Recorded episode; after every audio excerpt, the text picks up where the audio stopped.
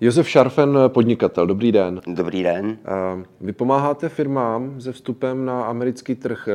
Jak si to můžeme představit? S čím pomáháte? My se vlastně staráme o veškerý back office pro ty firmy, takže si pod tím můžete představit úplně to nejnudnější papírování, co vlastně existuje. Takže my se snažíme vlastně nechat ty majitele těch firm, kteří se rozhodli prostě vstoupit na trh Spojených států, aby mohli dělat to svoje podnikání. A my jim vlastně ulehčujeme tu práci e, s, s daněmi, s vízy, uh, regulace, veškeré, uh, všechny, všechny vlastně kontakty s úřady a další věci. No a jaké jsou jako nejčastější potřeby od těch českých firm, které vyžadují a který byl třeba nejneobvyklejší, něco prostě takového zajímavého? Tak já musím říct, že asi jako nejobvyklejší typ firmy, která vlastně expanduje do Spojených států, tak jsou technologické firmy, protože tam je vysoká jako konkurenceschopnost těch českých firm. Je to teda především daný vlastně úrovní platů, protože pochopitelně vlastně programátoři a lidi v těchto odvětvích prostě v Čechách jsou neporovnatelně levnější než tady. Hmm. Eh, takže tím mají prostě vysokou nebo velkou konkurenční výhodu. Ale musím říct, že se to mění postupně a docela se nám to diverzifikuje, takže přibývá těch zajímavých jako klientů. A eh, děláme vlastně napříč odvětvími, a což je jako strašně zajímavý, protože se po každý jako dozvíme něco nového. A no nejobvyklejší Hmm. Spíš nejneobvyklejší. Nejneobvyklejší, takhle. Uh, no, já si myslím, že se na nás jednou obrátila firma, která jsem chtěla jako vyvážet zbraně, což je samozřejmě, a uh, jo, tam se vždycky jako naší prací je dost často jako vysvětlovat ty rozdíly právě mezi tím, jak to třeba funguje v Evropě a tady a e, jako trošku mírnit ty představy, protože dost často jako se tady naráží prostě na neuvěřitelné jako regulatorní problémy. Takže právě třeba s těma zbraněma se nakonec jako ukázalo, že to je tak neuvěřitelně jako drahá věc vůbec jako vyhovět těm regulacím. A, a celý ten compliance jako s tím spojený, že prostě jako to je takřka nemožný, nebo jako je to možný. Já vím, že jako české firmy velký tady jsou, Eh, zbrojovky, ale eh, je to, je to prostě jako nákladný a náročný a dlouhý. Já jsem právě na to chtěl reagovat, že možná řešením je tady koupit nějakou eh, zbrojovku jako, jako Colt, která je vlastně v českých rukou, že jo? Jo, jo to, to, to je taky řešení samozřejmě, ale tak to už jako tohle byla opravdu Jasně. maličká jako firma, která se snažila jako prodávat svoje produkty, takže... Jasně. Tady vlastně na ty služby, které vy nabízíte, eh, není to trošku suplování toho, co třeba tady dělá Check Invest nebo Check Trade? No, ani, ani vlastně ne, protože my jako začínáme tam, kde oni končí. Uh, ono víceméně na jako ty vládní agentury se obrací firmy úplně prostě na začátku.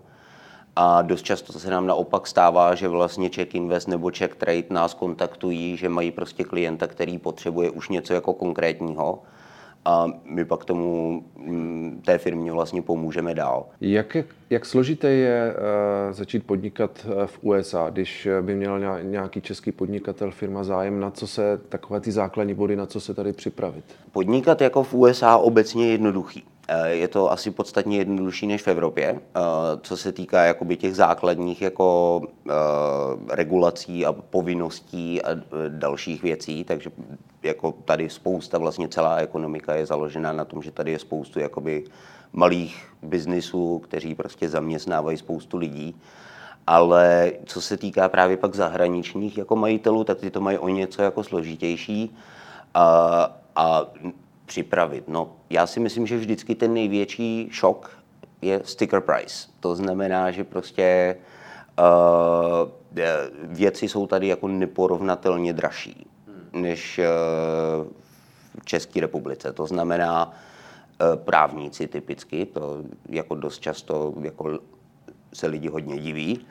A když říkáte třeba právníci, tak v jakých je to cenových, cenových relacích? Jako mm, stovky tisíc třeba, jako, nebo jak, jak si to představíte? No, eh, spíš oni pracují jako od hodiny a. a je to většinou tak jako mezi, začíná to tak kolem 500 dolarů na hodinu. Hmm, hmm. Vy už jste tady taky dlouho, sám jste nějakým způsobem tady začínal. Jak vzpomínáte vůbec na ty začátky v Americe? jaké to bylo? Jo, já jsem dělal všechno možný vlastně. Já už jsem tady 17 let a prvních uh, asi pět let, šest let jsem tak nějak dělal jako úplně fakt jako všechno možný. Myslíte všechno možný, takový ten typický příklad, když někdo přijede a třeba, nevím, umývá nádobí nebo... Já jsem neumýval nádobí, já jsem pracoval na stavbě uh, asi čtyři roky a popři tom jsem vlastně dodělával školu v Praze, uh, což se pak jako podařilo, protože jsem, uh, jsem se na rok vlastně přestěhoval do Prahy, abych jako dodělal magisterský studium. A no a jako začátek podnikání, já jsem se k tomu dostal trošku jako úplně náhodou.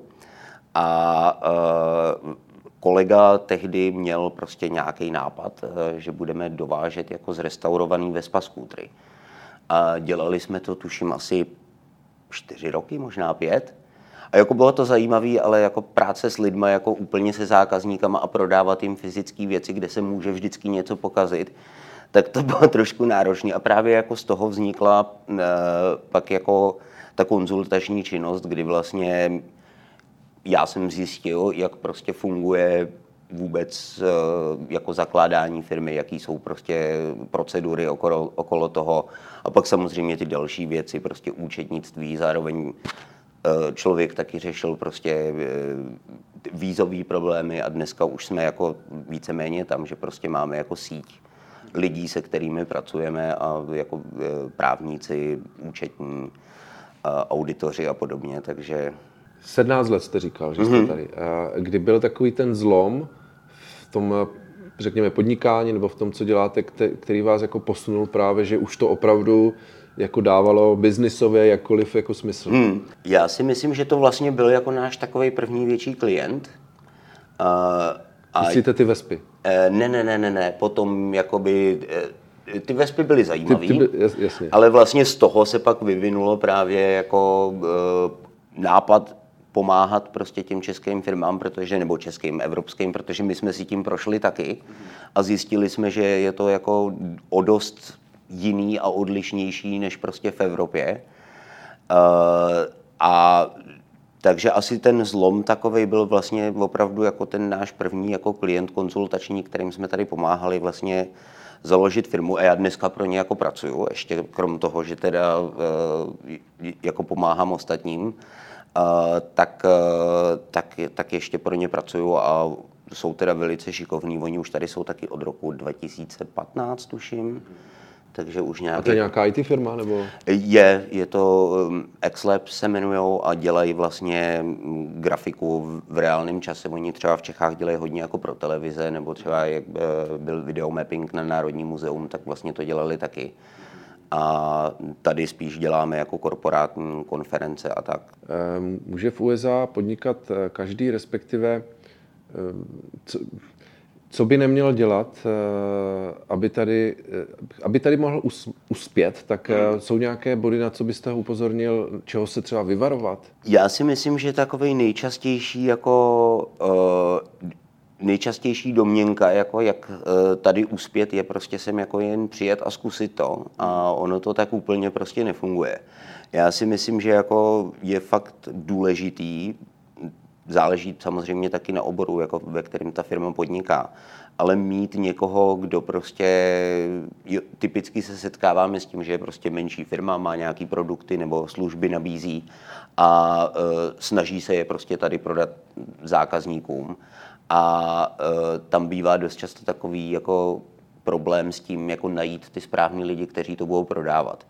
A nejsnažší cesta samozřejmě je sem poslat někoho z Čech, aby to prodával, ale ono to úplně nefunguje. E, protože prostě ten trh je jako úplně jiný a e, prostě angličtina, jako tam vždycky bude jazyková bariéra, nebo jako možná spíš mentální bariéra, než jako jazyková. Eh, takže já si myslím, jako, že jeden z takových těch jako základních bodů je fakt jako najít člověka, který třeba už má v tom oboru zkušenosti, má nějaký konexe a je schopný té firmě jako pomoct, což jako my taky vlastně děláme dost často, že hledáme těm firmám vlastně lidi. Vy jste říkal, že ten americký trh je určitým způsobem specifický.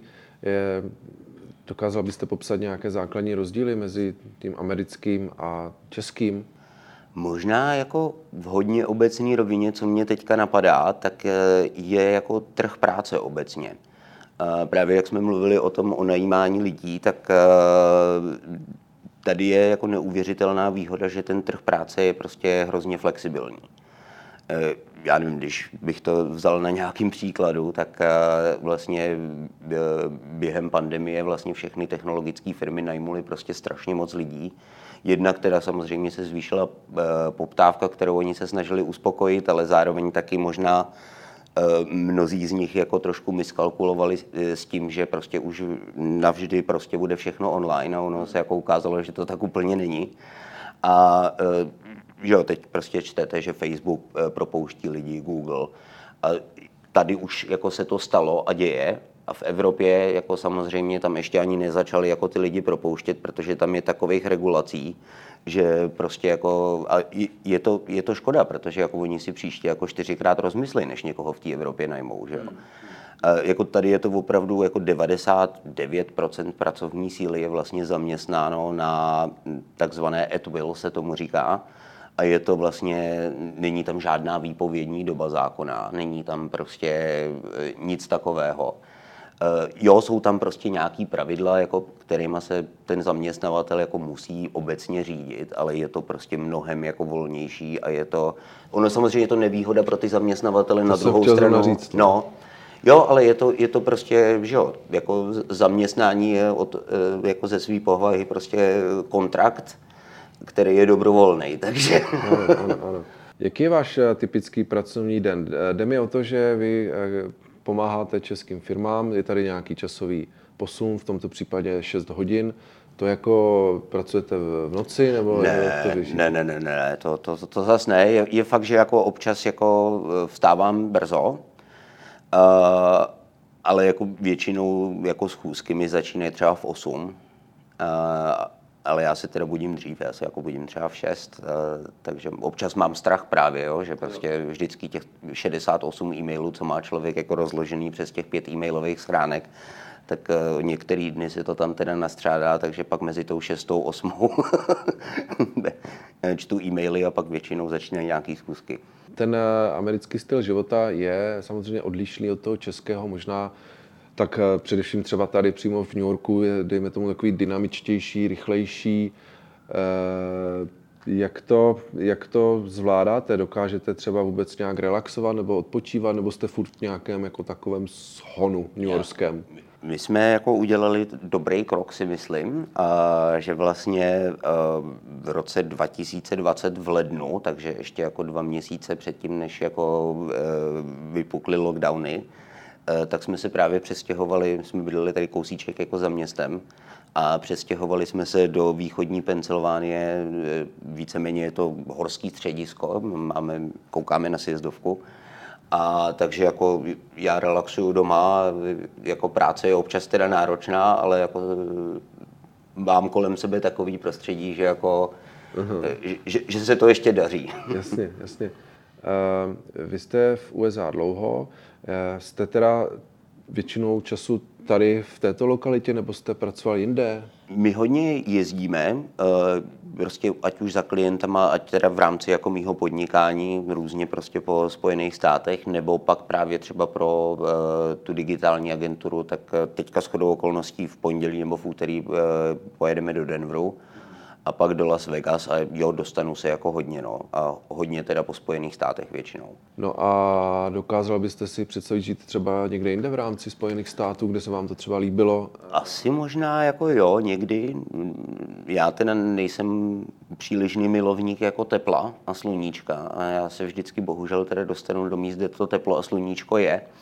Uh, takže takový obvyklý podezřelý jako uh, Florida, Las Vegas, uh, Kalifornie a jako tam by mě to asi úplně nelákalo, i když jako některé místa jsou samozřejmě pěkný, ale já bych jako spíš, tam jsem se ještě taky úplně nedostal, ale jako severozápad Spojených států. To bych někdy jako asi chtěl zkusit, jako Seattle, já jsem byl ve Vancouveru několikrát a tam teda jako je to opravdu nádherný a no.